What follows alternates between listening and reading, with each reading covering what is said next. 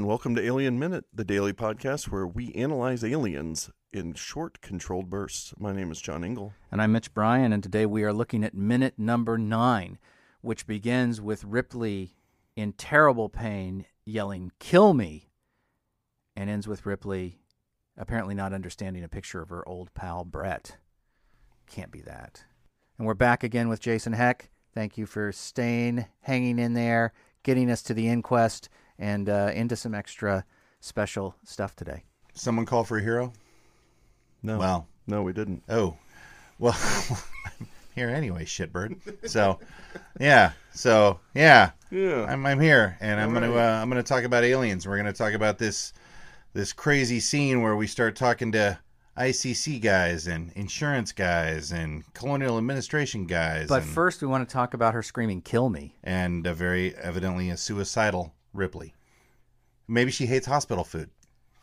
that that's what this is. So, It's an allegory. we came up with another. We came up with another alternative. well, you thought, John, that she was saying, Help me. I right? did. I th- I watched it multiple times. I could have sworn she said. No, she says she help says please me." kill me. Interesting. which obviously we will hit on again later in the movie, which is why it, it definitely makes sense. But notice the we have if you're analyzing her lip and tongue action when she says that line, you will see that it's the oh kill not help. Interesting. So it's her psyche I owned that. an M41A pulse rifle, so obviously Yes. I Oh know God. of Yes, what I I speak. understand. Oh, I said this several This days is- ago. You said it several times since. Well, I'm just saying it was fourteen hundred dollars that was stolen from me. That's all I'm saying. Yeah, it was really, guys. It was really awesome. It was full metal replica. It was really awesome. Thompson parts, Spas twelve. I mean, it was. It was If you, do you want to do a Really? Thompson parts? yeah, it was. It was. It was. I, why do you think it was fourteen hundred dollars? I don't know. I don't know. Expensive plastic? I don't know. It was- Do you guys want to do a bonus episode about Jason's Jason's gun. gun? We can do that. I have but, uh, pictures of me holding it. I have pictures of me walking it on a leash. I have pictures of me sleeping next to it. It listened to me when I had troubles. We got a little house together. Oh, it's Now it's so getting a little sweet. sad. Someone stole it. Somebody stole it. That is terrible. That's all I'm That is saying. terrible. That's when I, I opened my So car. somewhere out it was there. gone. You know what I said? I said, please kill me. Because it was gone. Which brings us back to our minute with Ripley screaming, please kill me, as doctors rush in, restraining her. And they don't quite get what the big medical emergency is, but we have an inkling, don't we? We know so what's coming. w- it's what's interesting is when she pulls back her her shirt, Mm. right? It's really not a chest burster as much as it is a stomach a burster. Stomach Bel- a belly burster, buster. a belly burster. Yeah. Yeah. I thought that was the name of that chili burger. And what's made. really the other thing that's really interesting is that It was inspired by this movie. Right, What- your famous chili, your four alarm chili burger. it happens so fast that you don't have time to think about the fact that we really know that these guys work in a particular way. The first thing they do is they blast a hole in your chest. Yes. The second thing they do is they pop out. The one thing they don't do is stretch through Slowly the skin, ooze out, sure. Stretch through the skin like a giant rubber thing, Sure. you know? Because Right. it's, it's a two-step Unless it was coming through your belly. Now we talked about this when it happened to Kane. Maybe it was lodged under his sternum, and it had to do that little acid spit psh, to, break through the Yeah, sternum. with right? Kane, it was like a, squ- But a blood squib going off. Right. If it would first- But if her- it was, if if, it was in her somehow chest, it was all the way down into her, maybe it worked its way down farther. Maybe it doesn't I always mean, do come we- out of your chest. as long as Can it come out of your butt? Please, please Mitch. I know. I Please. just you're what the a one way who- to go! You're now the, you're in Dreamcatcher territory you're the one. with the shit weasels. You're the one that got me thinking about the fact that it can come out of other parts of your Well, body. if if you c- started it. I mean, I guess coming out of your butt would be probably preferable. Well, to- yeah, to you wouldn't have you might to- survive. You might survive. It's it's about the size. I mean, I think I've I think I've succeid in something Oh, about John, the John. John! For God's Even sake! Even after one of your chili Oh, burgers. Now you have to edit that. Good lord! Well, you're- How in the world does that work? Well, wait, wait a minute. Wait a minute. Wait, If a woman can dilate enough to push out an infant, an eight-pound Yes, infant, Yes. it's true. It's true. but this is the bo- This is something for which your body is not exactly preparing. No, that is- that so. is true. it is alien going in and alien coming Hey. out. Right, Right. right. So no, I'm going to say that you don't ever poop it out. You certainly don't birth it out.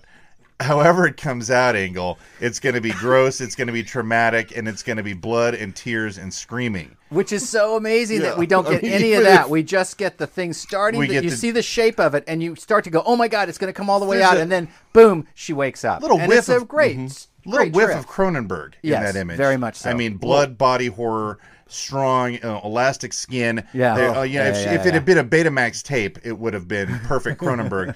but honestly, you're right. That's it. That's our first clue that this might be a dream, because that's not how her experience. That's not how they come out. Right. Um. What? But it, in her nightmares, that's how they come out. Right. So, um. But it turns out it's it's only a dream.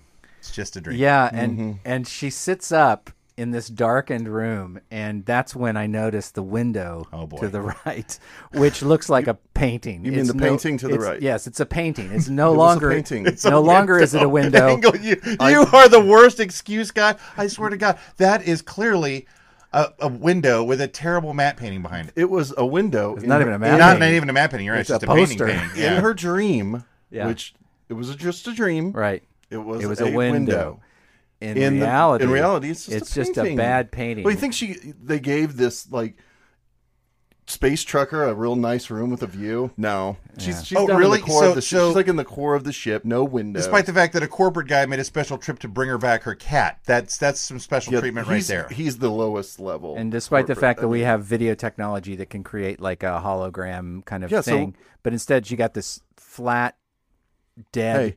painting that's of the space station. I'm not making excuses for the the economic problems of healthcare here. I mean, there's not Not easy the to be funding right. isn't there Well, for everyone to have a window. Don't look too fast. Uh, Don't look too long at it. Is all I am saying because it's it's the it's it's not real convincing, which is so funny because it just shows you what lighting can do. Mm-hmm. The fact that when the previous scene was lit in such a way that the lights from the inside were bouncing off of that glass window, you had these extra reflections, and I thought, oh yeah, this That distorts it just enough. yeah, there's the Earth out there and the spaceship. But when you're like this and you kind of hang on it, it's a little dodgy.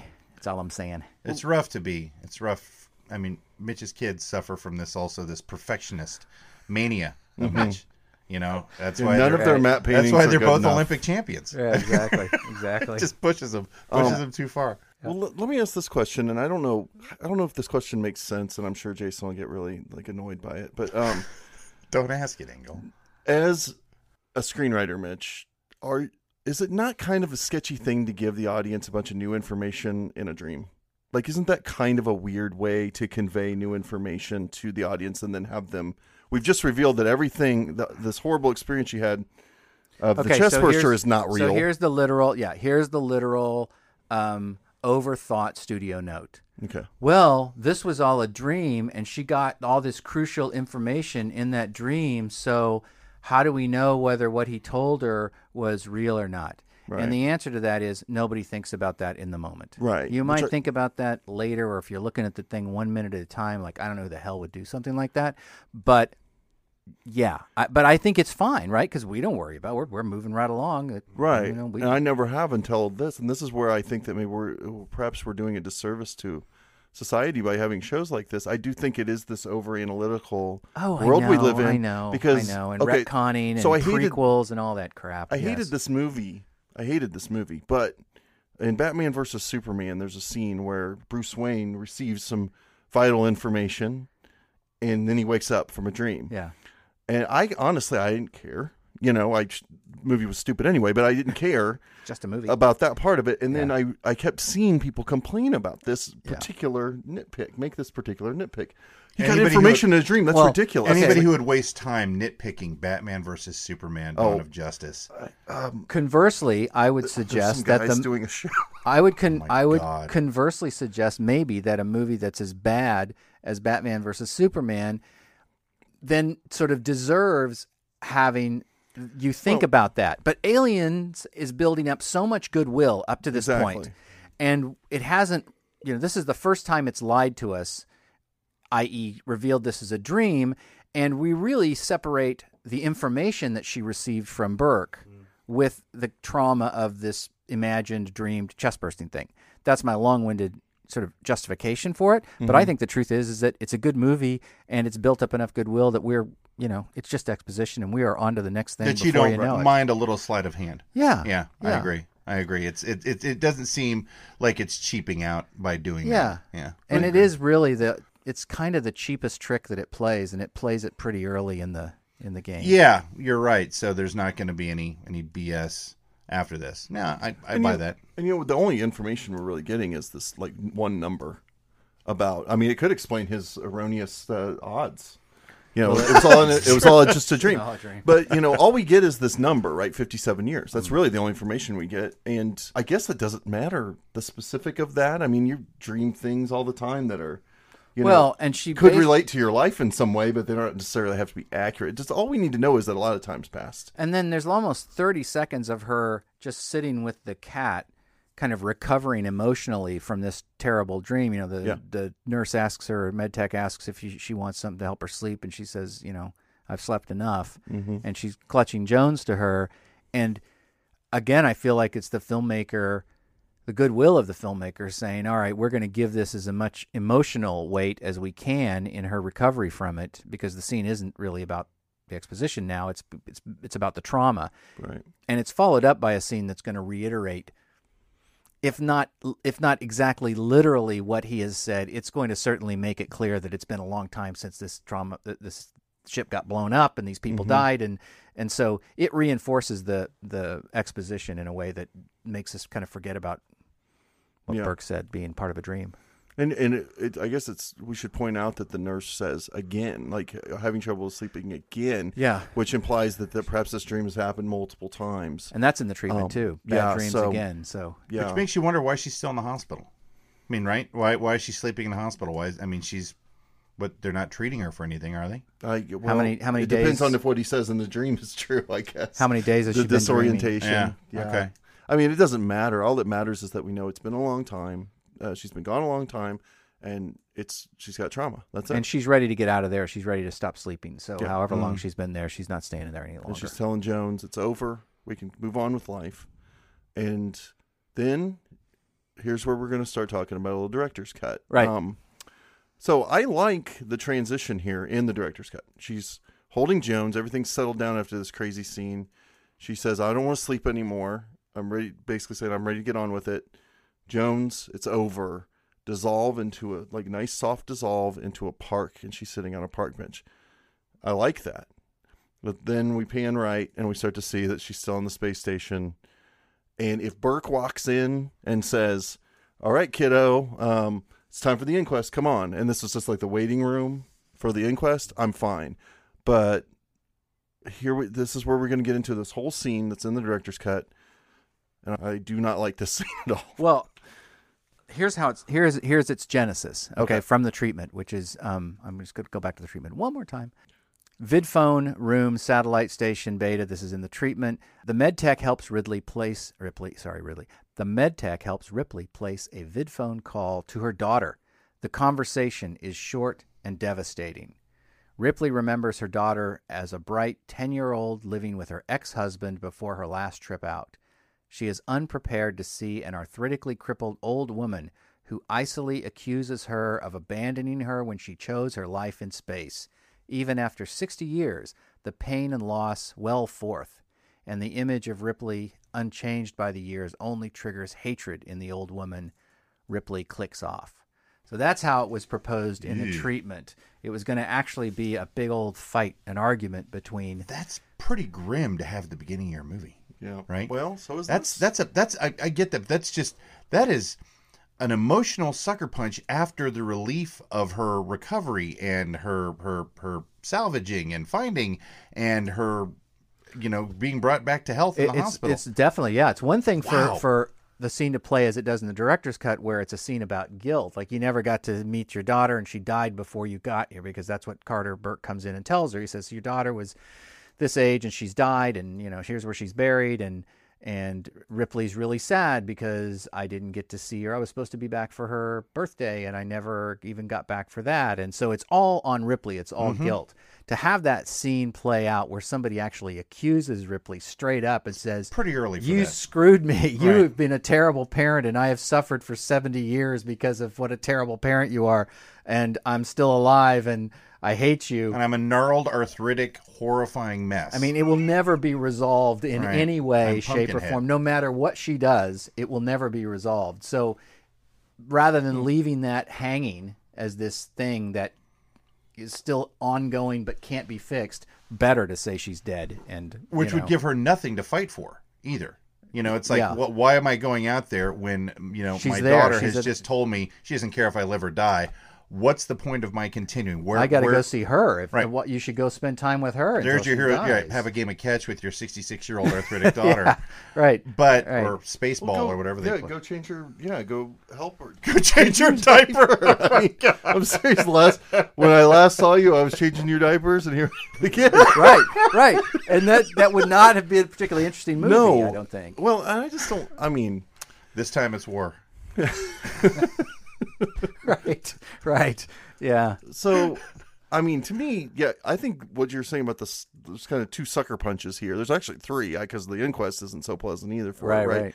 So we get these three in a row. She's traumatized by her memories of the of the alien, the chest burster.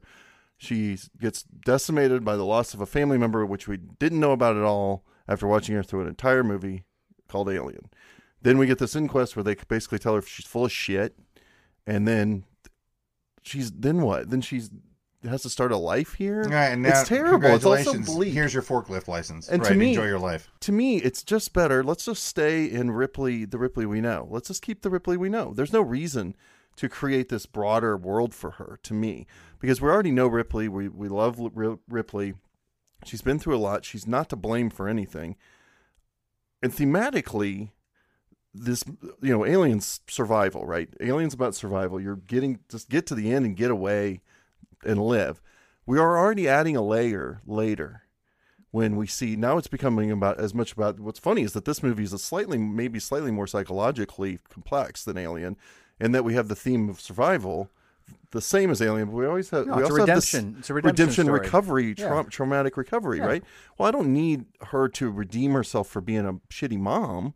To do that, I need her to just help someone else survive. That's Right. really all I need. So to me, this is all superfluous, and this is all added stuff that then makes me ask questions about Ripley that I don't want to ask, like the stuff that she would have, her daughter would have accused her of had she called her, and I don't want that. I'm, I'm saying, where's the dad? What, why is she going on deep space missions? She says eleventh birthday, but if you, I can't. Somebody out there in Facebook on Facebook, help me with the math here because I can't figure out how this all mathematically makes sense based on the information you see on the photograph. You see the date of birth and date of death. We get the information, mathematical information from Burke. We know it was 2122, the events of Alien. We know this is uh, uh, 57 years later, right? or just say it doesn't add up, and you don't have. It to do just doesn't math. add up. Just I mean, if unless well, you know, somebody out there wants it to add up. They're going to come and say, "Well, it does add up" or something. Awesome. I'd like got to figure it. out how long they're in the freezerino and the Yeah. There's all sorts of things, factors you got to figure into it. So It just seems to me like she left her kid for about eight years. So I'm not. I don't want to think that about Ripley that she just abandons her kid to go on this job. I don't know. I could be more complex than that, but then I'm asking more questions. And it's not a great job. I don't right? want all this stuff. It's not like she's a doctor going to, to save a planet that's you know in, treated with some awful that's hit with some horrible disease. It's not like she's going off to to discover a new world to, to for Earth to colonize. Right. She's a truck driver. Right. So yeah, if if that's the case, it's you know I'm going off for you know it's imagine over the road trucker saying, well, you know Billy, I, I'll I'll be back in eight years. Uh, I gotta get these uh gotta get these tires to the tire recycling place over in uh, over in Raleigh, North Carolina. I'll be back in eight years. Oh, okay.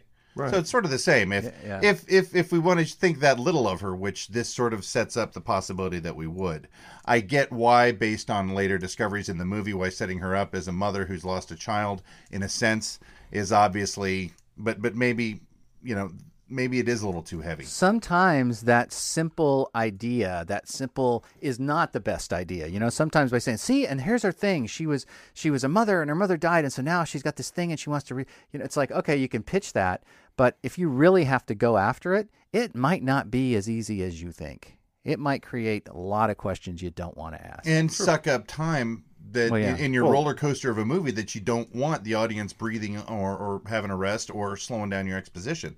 You know, what we need to know is she blew the ship, she survived, she's here, nobody believes her, and That- she's got a score to settle. Uh, and a terrible way. company wants to hold her liable for what we know was a completely justifiable and the only possible act We're that going she to took. dock She's an your wages underdog. for the next 57 years Yeah. to pay for the ship you blew up, Yeah. essentially. And you know, if you're wanting to add a maternal element to the Ripley character, I don't think it's necessary to actually make her a mother. I don't think it's too far of a stretch to just say she has an instinct. I mean, I I think it's reductive somewhat to say that she has to have been a mother to care I, about I a child. I totally agree. It's So- it's ne- it's very much sort of stupid movie thought. You know, And to me, this is, I mean, somebody, some people might disagree. I, this would be an interesting discussion to have later down the line. I'm sure I'll have it. Uh, but I was made into a female. Uh, it worked fine because everybody in that movie was kind of, you know, interchangeable. It didn't really matter. In this case, we're, we could have been in danger of having her be a stereotypical male action hero that just happens to be cast by a woman. I like that there's, I mean, women that's not to say that women have to be defined that way in movies but we did they did in this movie and i'd rather it be subtle instinctive than have it be heavy-handed she's defined as a literal Well, mother There's also an alien queen. So, Yes, so there's a so, mirror so there. there, there's plenty of mother motifs going through this without her having to be a literal mother. exactly So it's so, so, we're, we're good. Yeah. So there we we, know go. that the theatrical version is better than they created. Well, no Yes, matter what again. James Cameron says. and, I, and i'll just We I'll- do love sentry guns. yes we like we the do like sentry sentry guns. I put that one scene back in, but we'll get to that yes way that's ahead. way later Way later. Um, but yeah, you know, here in a few more minutes, we're gonna have to, and it's crazy that he front loaded. I mean, he didn't do it, you know, on purpose, but he put these new big, bulky new scenes, front loaded them into the movie, and we're not to the next one yet. But good God, it takes up a chunk of time and pushes everything. All these story points we need to have sooner are way too late in this movie. If you ask me, if you're watching the director's cut, Well, let's get to that scene uh, coming up after we see Yaphet Kotto's face, and she turns and says something about I don't understand. I don't understand, and the minute ends, and I want to get on and talk about that scene. So, Okay. That's going to do it for minute number nine. Um, you can find us as usual at alienminute.com or on Instagram at Alien Minute Podcast or Twitter at Alien Minute Pod. You know, you already know about iTunes and everything, so I'm going to skip it for today. Um, we'll see you tomorrow for minute number 10.